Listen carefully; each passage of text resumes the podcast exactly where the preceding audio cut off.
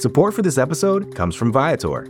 Experiences are what people love the most about travel. That's why Viator has over 300,000 bookable experiences, so there's always something for everyone. They offer everything from simple tours to extreme adventures. Plus, Viator's travel experiences have millions of real traveler reviews, so you have the information you need to book the best activities for your trip. Download the Viator app now and use code Viator10 for 10% off your first booking in the app. One app, over 300,000 travel experiences you'll remember. Do more with Viator.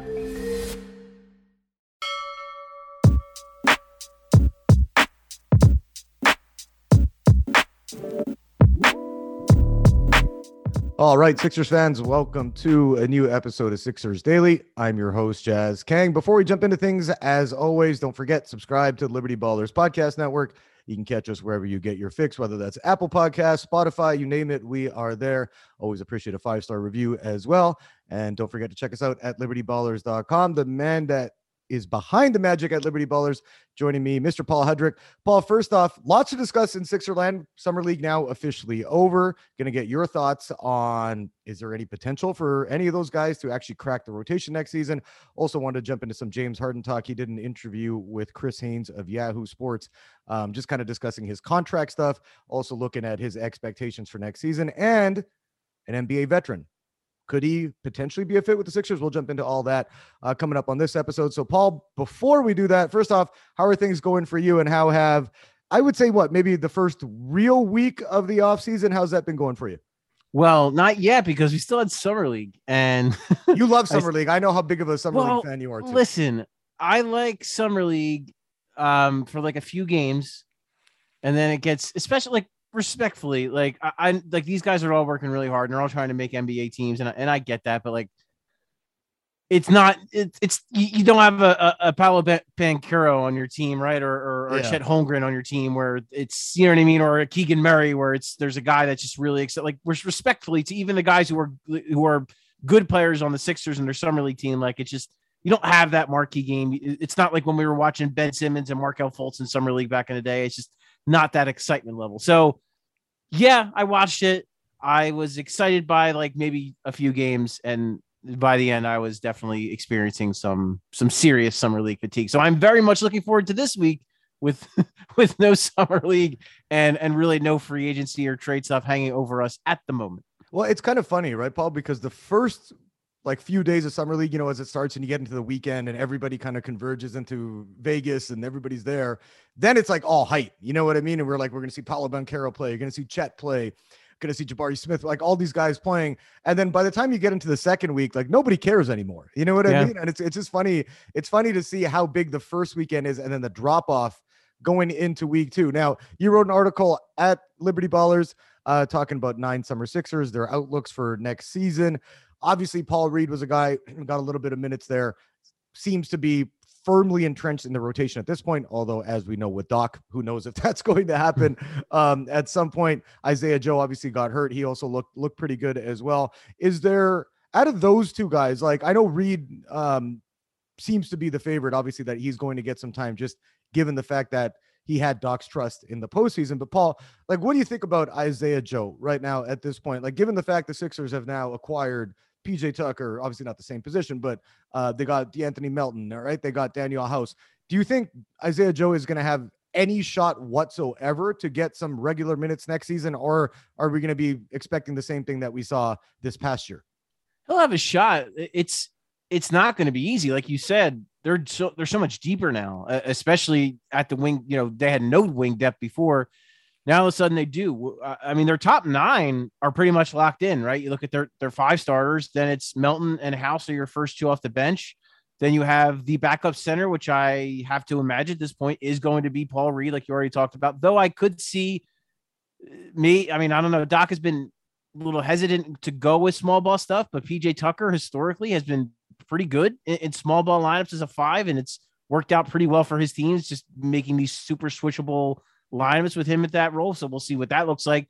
And then you figure Niang is the ninth guy. So because as, as much as Niang did struggle in the playoffs, he was really good in the regular season last year. Yeah. He was their sixth man. He was very good in that role. So it's like the 10th guy is where the battle is because they're not he's not Doc's not going to play 11 I wouldn't think I mean I, I, like Tyrese Maxey's rookie year he was kind of the 11th guy that's because Maxey was so good he kind of forced Doc's hand. That's not going to be the case this year. Like they're probably going to play 10 guys and it's going to be between Matisse Thybulle, Furkan Korkmaz, Shake Milton and then probably Isaiah Joe is, is probably going to be the other guy in that mix. For me I, I, I would think Thybulle gets the first crack just because um, he is so special on the defensive end of the floor and he's so different. Then again, De'Anthony Melton is a guy who is pretty similar, uh, gets a lot of deflections, makes a lot happen in transition, but he has a lot more on the offensive end of the floor. So you wonder if if, if Melton kind of steals some of Thybulle's minutes. You look at Korkmaz, who is the opposite of, of, of Thybulle, and that he is a very offensive oriented player and, and frankly shot the ball very poorly last year. So he was not a guy – I thought Doc's leash for Kirk Korkmaz was way too long last year. I thought he let him play way too much and kept giving him minutes despite the fact that he struggled. I would have liked to see Joe get some of those minutes. Mil- Shake Milton's an interesting guy to me still. I mean, he he's six six. He's got long arms. He can handle the ball a little bit. I, I, don't know what's going on with his shot the last two years, but he came into the NBA as a you know a, a you know in college a really good shooter at SMU shot the ball really well as a rookie in the NBA, and then just has really struggled the last couple seasons to get his shot going. So if he can get that, if he can regain his form, you know, beyond the arc, um, he's a decent enough defender, and again, can handle the ball in an off-ball role. I think could maybe be a guy that's um pretty intriguing as the tenth tenth guy. But I think Joe, out of those four names, Joe to me is like the most. He has like the best three and D archetype, right? Like he mm-hmm. moves his feet really well defensively he's at you can tell he's gotten a little bit stronger you saw a little bit of that in the summer league it, it's just a summer league i know that and it'll have to show up against MB, you know more seasoned nba players but I, I, was encouraged by that i thought ball handling is something they've harped on him with and i thought he was pretty good in the summer league i think it was like two and a half assists per game um, he led, you know, he led the break very often. He shot well over 50% from three. He was preposterous um, from three point range. And that shot, it, it, it's, it's crisp. It's beautiful. It's an NBA shot. So if he can hit shots at a consistent level, I think his defense is good enough where I think he would be a really good fit, especially if the lineups are going to be if you're going to have James Harden and Tyrese Maxey kind of leading the charge and like kind of running the show, and you have Joel Embiid obviously at the five, and you know Tobias Harris is going to need touches. Um, you know, a, a, guy like Joe who is is is more than happy just firing away from three and taking those open looks and then playing defense on the other end. He seems to be a guy that would fit very well. So I would say, you know, I think he, and this is his third year now too, because I know Doc Rivers has that propensity to not want to play younger guys, but this is Joe's third year, and it's his third year with Doc. So you hope that maybe there's been some trust earned, and maybe he could see the floor a little bit more. So I would like to see him get a get, get a shot, and I think he could get one. Yeah, and that I think that's going to be the interesting part about training camp, seeing what happens during the preseason is who is Doc going to go with, right, Paul? Because it's like you like you mentioned, Georges Niang was the de facto six man last season, although I think we both agree that he's probably better suited to be eighth, you know, seventh or eighth or something like that, like in terms of um, just sheer talent level, what you want coming off the bench. But you mentioned guys like Joe, right? You you you look at them and like I think that's going to be interesting because injuries are going to happen, right? Things are we saw what happened when Joel got COVID, ended up having the back. Like the Sixers were playing, they were like a band aid squad at that point. So some of these guys are going to get a chance to get some run.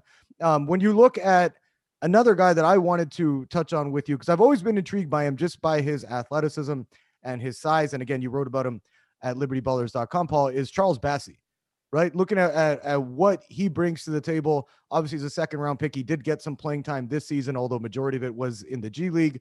Um, when you look at him, and you you mentioned this too, that he's still struggling with some fouls. We saw Paul Reed still dealing with that issue in terms of playing defense with his hands instead of his feet. But how far off do you think Bassey is to being at least an NBA rotation guy? And do you see that in his future at all?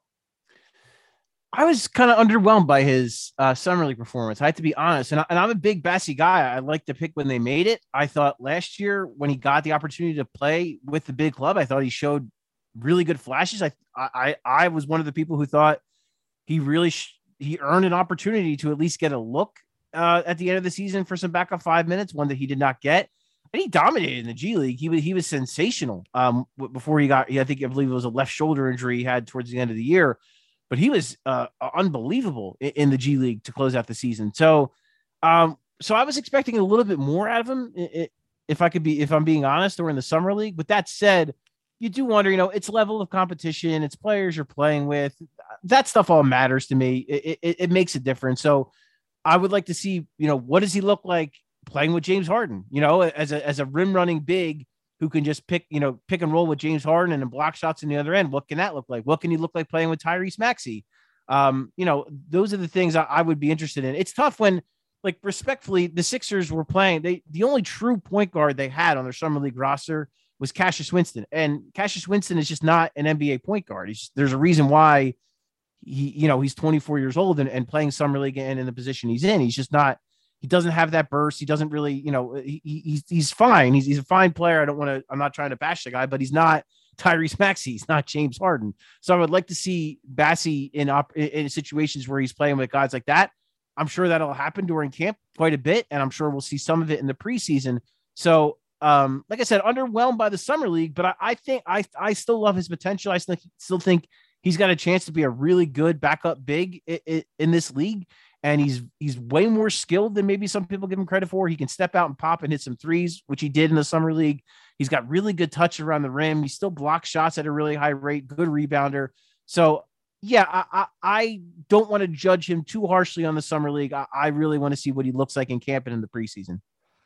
Uh, yeah, and, I, and I'm with you too. I think that he needs to kind of refine his game. Might take him another year or two, but I just like it, like his his body, his style. I think he he has the opportunity to be a pretty good rim protector. You know, whether that's as a fringe starter or somebody at the you know like just a rotation guy, eighth or ninth off the bench. I just think he's a guy um, that has the potential to get there. I want to shift focus to a guy who we know will be on the team next season, and that is James Harden. Uh, he had an interesting interview with Chris Haynes of Yahoo Sports. You can check out that article online as well. Uh, basically, talking about why he wanted to take the pay cut.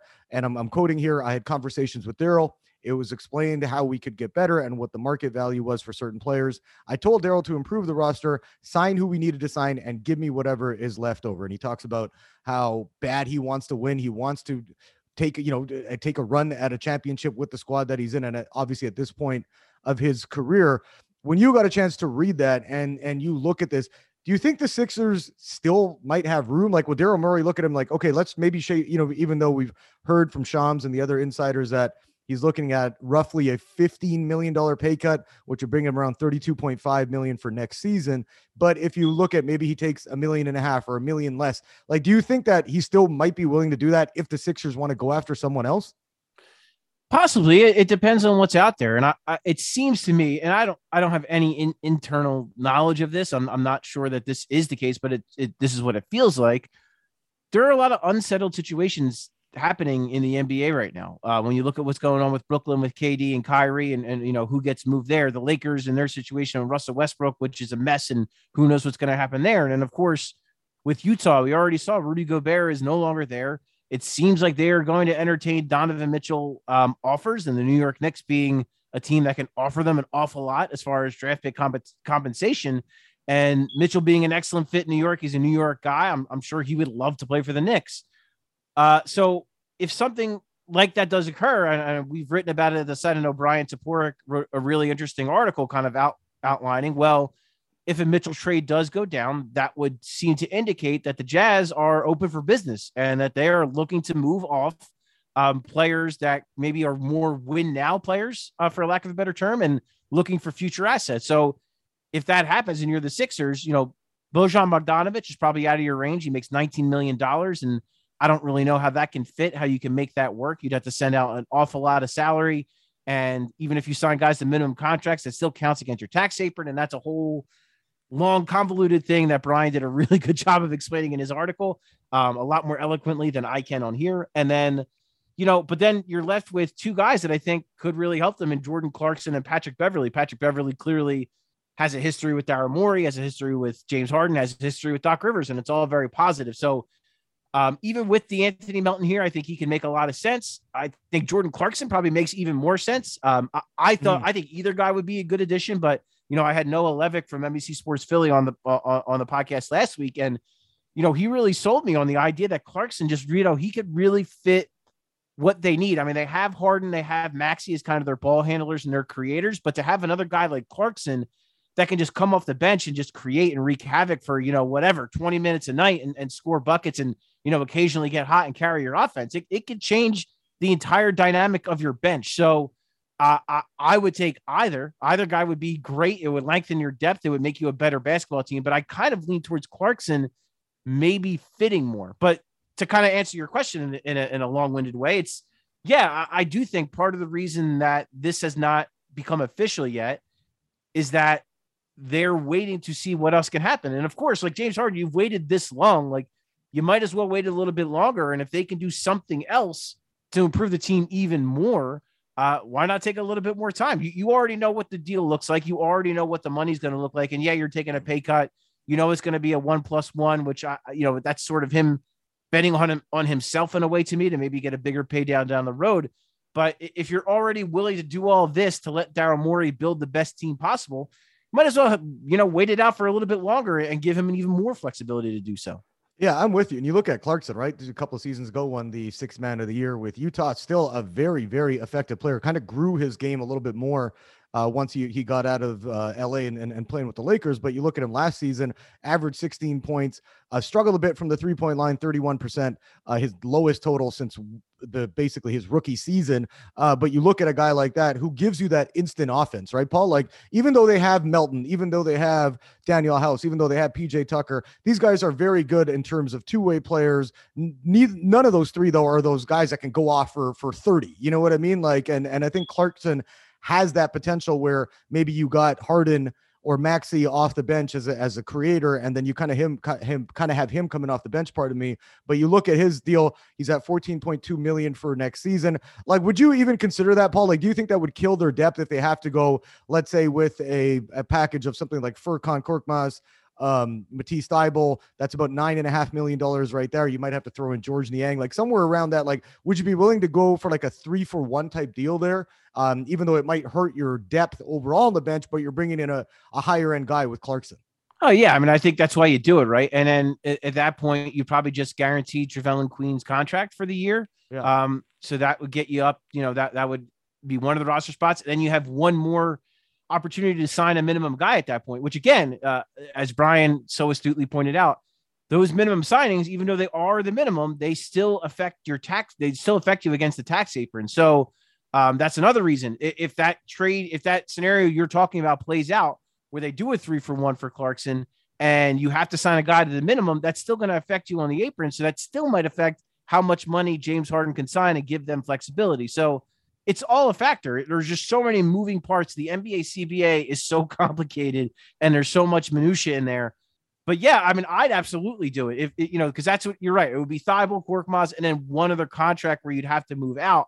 And to me, yes, it's worth it to have a guy like Clarkson to now have where you're rolling. Basically, you, you feel really, really, really good about your top 10 guys. I mean, that's that's a lot more than what you could say in, in seasons past, and certainly more than a lot of other teams. And you look at, and this is something we talked about a bunch. When you looked at, at the depth of the other teams, whether it was you know the Sixers losing to Miami, whether it was Boston and the Warriors playing in the finals, all these teams, yes, they had superstars, yes, they had great players, but they all had a lot of depth and a lot of players they felt comfortable throwing in um, postseason environments. And so the more players like that you can add, um, a, a, proven commodity in a Clarkson, whereas you have a Thybulle and a Korkmaz who, quite frankly, just are not that. Um, you have an opportunity to get a Clarkson, like you said, a former six man of the year, instant offense, can go off on any given night. If there's a chance to get a guy like that and it makes sense cap wise and it's not going to kill you, um, and, and, you know, you still have that flexibility with Harden not signing, I think that's that's like it's borderline a no brainer.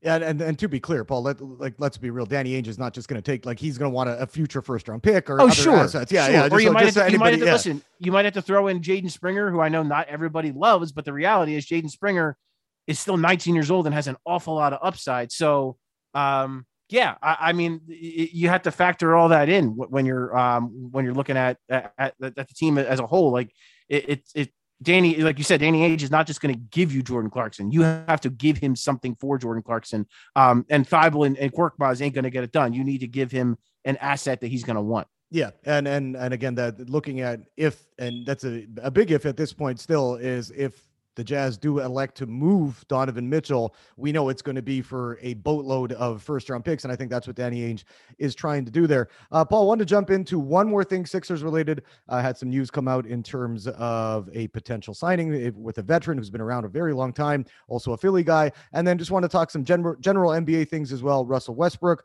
reports now that maybe the Knicks might be interested to trade for him, which seems crazy to me, but we'll jump into that after a short break. This episode is brought to you by Hyperice, the leader in advanced warm up and recovery technology. They have tons of innovative products, like Venom heated wearables to help soothe sore back muscles, Normatec compression boots to speed up recovery and increase circulation, and Hypervolt massage guns to improve mobility. Loved by athletes like Naomi Osaka and Erling Haaland. Try them yourself. Get 10% off your order with the code MOVE at hyperice.com. It's only a kick a jump, a block. It's only a serve. It's only a tackle, a run. It's only for the fans. After all, it's only pressure. You got this. Adidas.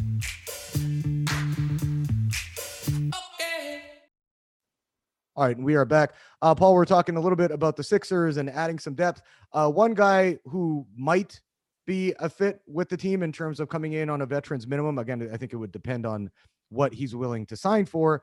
Is Markieff Morris, right? You look, you look at him. He's a Philly guy.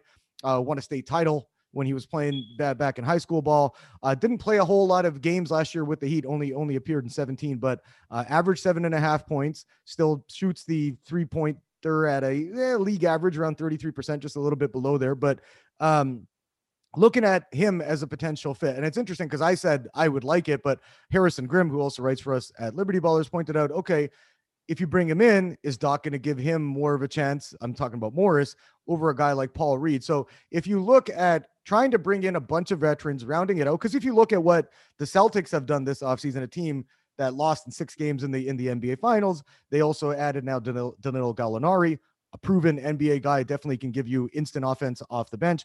And then you also added Malcolm Brogdon, a, a, point guard that they needed, a guy who's also going to elevate the the Celtics floor. So when you look at that, like, is that something that might intrigue you? Is trying to add these type of older veterans? And again, we were talking about that Clarkson trade before the break. Maybe if you do get rid of some of the depth by making a move like that, you could bring in a guy like Markieff Morris to fill in on the back end. Yeah, I mean that that that would make sense as, as that kind of guy if you, if you did wind up freeing up that spot because right now obviously you don't have that spot. Uh there you don't have the roster spots to make that happen on a Markieff Morris signing. So to just say like the Sixers have explored it right? Like I I, I don't I don't know how they could have because they don't have the spot to do it. Now if that if a trade like that were to happen and a roster spot were to free up sure I mean Morris could make some sense to a to to a degree you know he does bring like you said that toughness and he he has you know for the most part shot the three ball pretty darn well. Local guy um you know they talked about one to get tougher one to get more physical and clearly you're ticking those boxes in a big way with a Markieff Morris. But at the same time I just I I feel like they could probably do better um with that one minimum spot if that if that if a trade like that were to go down and they'd have that open um, you know, someone like Ben McLemore, I think would even be a better fit. I know uh-huh. that's like gonna get some groans from some people, but and oh, Rocket, you're still trying to build the the Rockets team, but whatever. Um, McLemore, he shoots a lot of threes, he makes a lot of threes. He's okay on defense. He's okay off the dribble. If he's like your, I don't know, 12th man, that's not terrible. Like, uh, uh, it's a guy, again, I got another, you know, we talked about Tucker and House and then playing their best basketball with James Harden. Same goes for McLemore. McLemore played his best basketball with the Rockets with James Harden, and it's another guy to make him comfortable and, and have that familiarity. And McLemore had a decent season last year on a on a pretty bad team. Um, so I mean that that would be where I would lean more um, to to a signing like that and, and, taking a shot on a guy like that. But I get the appeal of Morris as a veteran, and I get him as a tough guy, and and you know um, kind of filling that Mike Scott void. Um, but then again, I, I feel like you've probably already addressed that with PJ Tucker, um, even with a guy like House, who, who's you know not you know not not afraid to be physical, not afraid to uh, um, you know is is a tough you know known as a tough minded, tough nosed player. I think they have enough of that now that they don't really need another guy like Morris, but um, I can understand the appeal if it does happen. But uh, like we already said, like there's a lot needs to happen before that's even a discussion to be had. Oh yeah, and, and again, like you're looking at at where the Sixers are at, and you were mentioning we're talking about guys like Isaiah Joe at the top of the podcast, and and looking at the at, at the end of the bench, and again, there has to be some movement, I think, for Daryl Morey and the Sixers to even consider that. Uh, moving on from some Sixers talk, let's get into the wild, wild league that the NBA is. We're we're still in the middle of July here, and things are still going strong in terms of the rumor mill. Uh, first off, Jake Fisher at Bleacher Report, he's been on the pod a couple times. Uh, he basically said from his conversations with people around the league, Kyrie looking like he's going to be back in Brooklyn next season. Um, also hearing now that Russell Westbrook, and then this is uh, according to some legal sources that we heard from through Mark Stein of the New York Times. He also has a Substack as well. Uh, and I'm quoting here. He said, One league source advised me in Las Vegas, that's obviously during Summer League, to keep an eye on the Knicks and Lakers discussing a potential Westbrook deal if Leon Rose can successfully bring Donovan Mitchell to Madison Square Garden. So if you look at whatever the hell this all means that Russell Westbrook, Donovan Mitchell, Jalen Brunson, uh, weird, weird combo, probably the worst defensive backcourt in terms of one through three, if that's how they would elect to go. Um, do you think that would have any legs? And how do you think that would impact the Sixers? Um, yeah, I don't, I don't know how that would all kind of look. I mean, clearly the Knicks getting like Donovan Mitchell would be huge, it, it, and it would, it would help them, you know, pair him with Jalen Brunson, and obviously, um, you know the Westbrook stuff is is is wild. Um, I, I assume that's just to simply give them flexibility going forward. Westbrook in the last year of his deal, um, and then you know you go like this. I, I you know not necessarily tank this year, but you go into this year knowing you maybe won't be as competitive. Um, and then the next year you lose, you know, that 40, whatever astronomical number it is for Westbrook, $46 million money. Um, you lose that off your books. And then the following year, you can really go after somebody, um, you know, already with Mitchell, already with Brunson, you know, Mitchell Robinson is your five. Um, you can maybe look for a, a, good defensive wing or, you know, a good wing player. Um, I don't know the, the 2023 market off the top of my head, but I'm sure there is a guy there that they could target and, and, you know, use Westbrook's money to, to, to make that work. I mean, it affects the Sixers in that the Knicks are quite frankly, uh, you know, they're a pretty irrelevant franchise. I mean, just flat out, they have been for a very long time. They had one good year in Thibodeau's first year. Randle had a career year. I don't think, unfortunately, I think for him that's was more of an, an aberration. I don't think he's capable of, of of recreating that year of doing that again. So, um, yeah, I, I for the I, I think for the Sixers, if you're you know looking at a team with Brunson and Mitchell as the backcourt, suddenly that's that's a better basketball team. So of course that matters. I don't think it affects the Sixers this year. I still think the Knicks, even with that, would be I don't know, a, a, like a, a, probably a playoff team in the East, but not a, a super dangerous one. Not at least the way I see it. Not this year, but maybe going forward. You know, maybe. Donovan Mitchell can recruit some guys, and you know New York could kind of be the the you know return to that that mystique of oh the Knicks in Madison Square Garden, all that because that mystique has not worked in a very long time on any no, free it's agents. been like 20 years. Yeah, let's be right. Real, uh, right? so yeah, yeah. Um, maybe Mitchell can kind of revive that a little bit. Um, maybe that maybe that's the way that looks. But yeah, I, I, would say this year it doesn't affect the Sixers too much. But yeah, going forward, Donovan Mitchell still a young guy. Jalen Brunson still a young guy. If they could get kind of a third guy in there that's that is kind of fits that star status. Um, and it and the other thing is too, if, if with all this they're able to hold on to RJ Barrett, who I think showed flashes this year that he could still be a pretty darn good player. And um, I'm pretty intrigued with his future too. So, yeah, I, I would say not this year, but going forward, the Knicks, if they were to land Mitchell and, have that flexibility going forward, it it they become a pretty interesting team. Um, maybe in you know 20, 23, 24 and beyond. Yeah, you, you mentioned RJ Barrett, just 22 years old, averaged 20 points a game last season as well, and looks to be ascending. So I, but I also think if if uh, Donovan Mitchell ends up in New York, he's going to be a part of the return for for Utah. You know what I mean? Because it kind of fits the timeline that they can go through two, three seasons of rebuilding and hopefully add some talent there. Uh, Paul, I want to wrap up on this. Looking around the NBA, it's it's fun. You know what I mean? I mean, in terms of what it was like those 2016 to 19 years where it was like, okay, well, we know Golden State's going to get to the finals. And then obviously LeBron, when he was on Cleveland, it was a foregone conclusion. I felt like we were going to see those teams. But looking around the league now, right? And and you've read this too that many teams believe that if you look at the top of the championship pecking order, a lot of these squads feel like they're going to have a chance. And we've talked a lot, obviously, about the Sixers because that's a team that we cover. But you look at them, you have the Bucks, you have the Celtics. Miami should be very good again next season. The Raptors, another another team that that should improve a little bit. Scottie Barnes will likely make a leap in year two. And then you look at the and and again, this is assuming that if KD and and Kyrie Irving end up staying in Brooklyn, obviously the Nets just having those two guys on the roster on a sheer talent level are going to be amongst the favorites. And then you look at the West, you got Phoenix, an ascending Grizzly squad, super exciting with Ja Morant. Obviously, the defending champion Golden State Warriors, Steph Curry, Klay Thompson, Draymond Green, and then they got Moses Moody, Jonathan Kuminga, James Wiseman, you know, potentially as as guys the next wave, and then the Mavericks with Luka Doncic, although they lost Brunson, going to, going to take a step as well. Denver is going to have Michael Porter Jr., Jamal Murray back alongside Nikola Jokic next year. Maybe the Timberwolves now with Rudy Gobert. Like when you look at this, not only as a guy who covers the league, but even as a fan, like how wide open do you think the championship run is next season? And I even mentioned the Phoenix Suns, who had the best record in the league last year.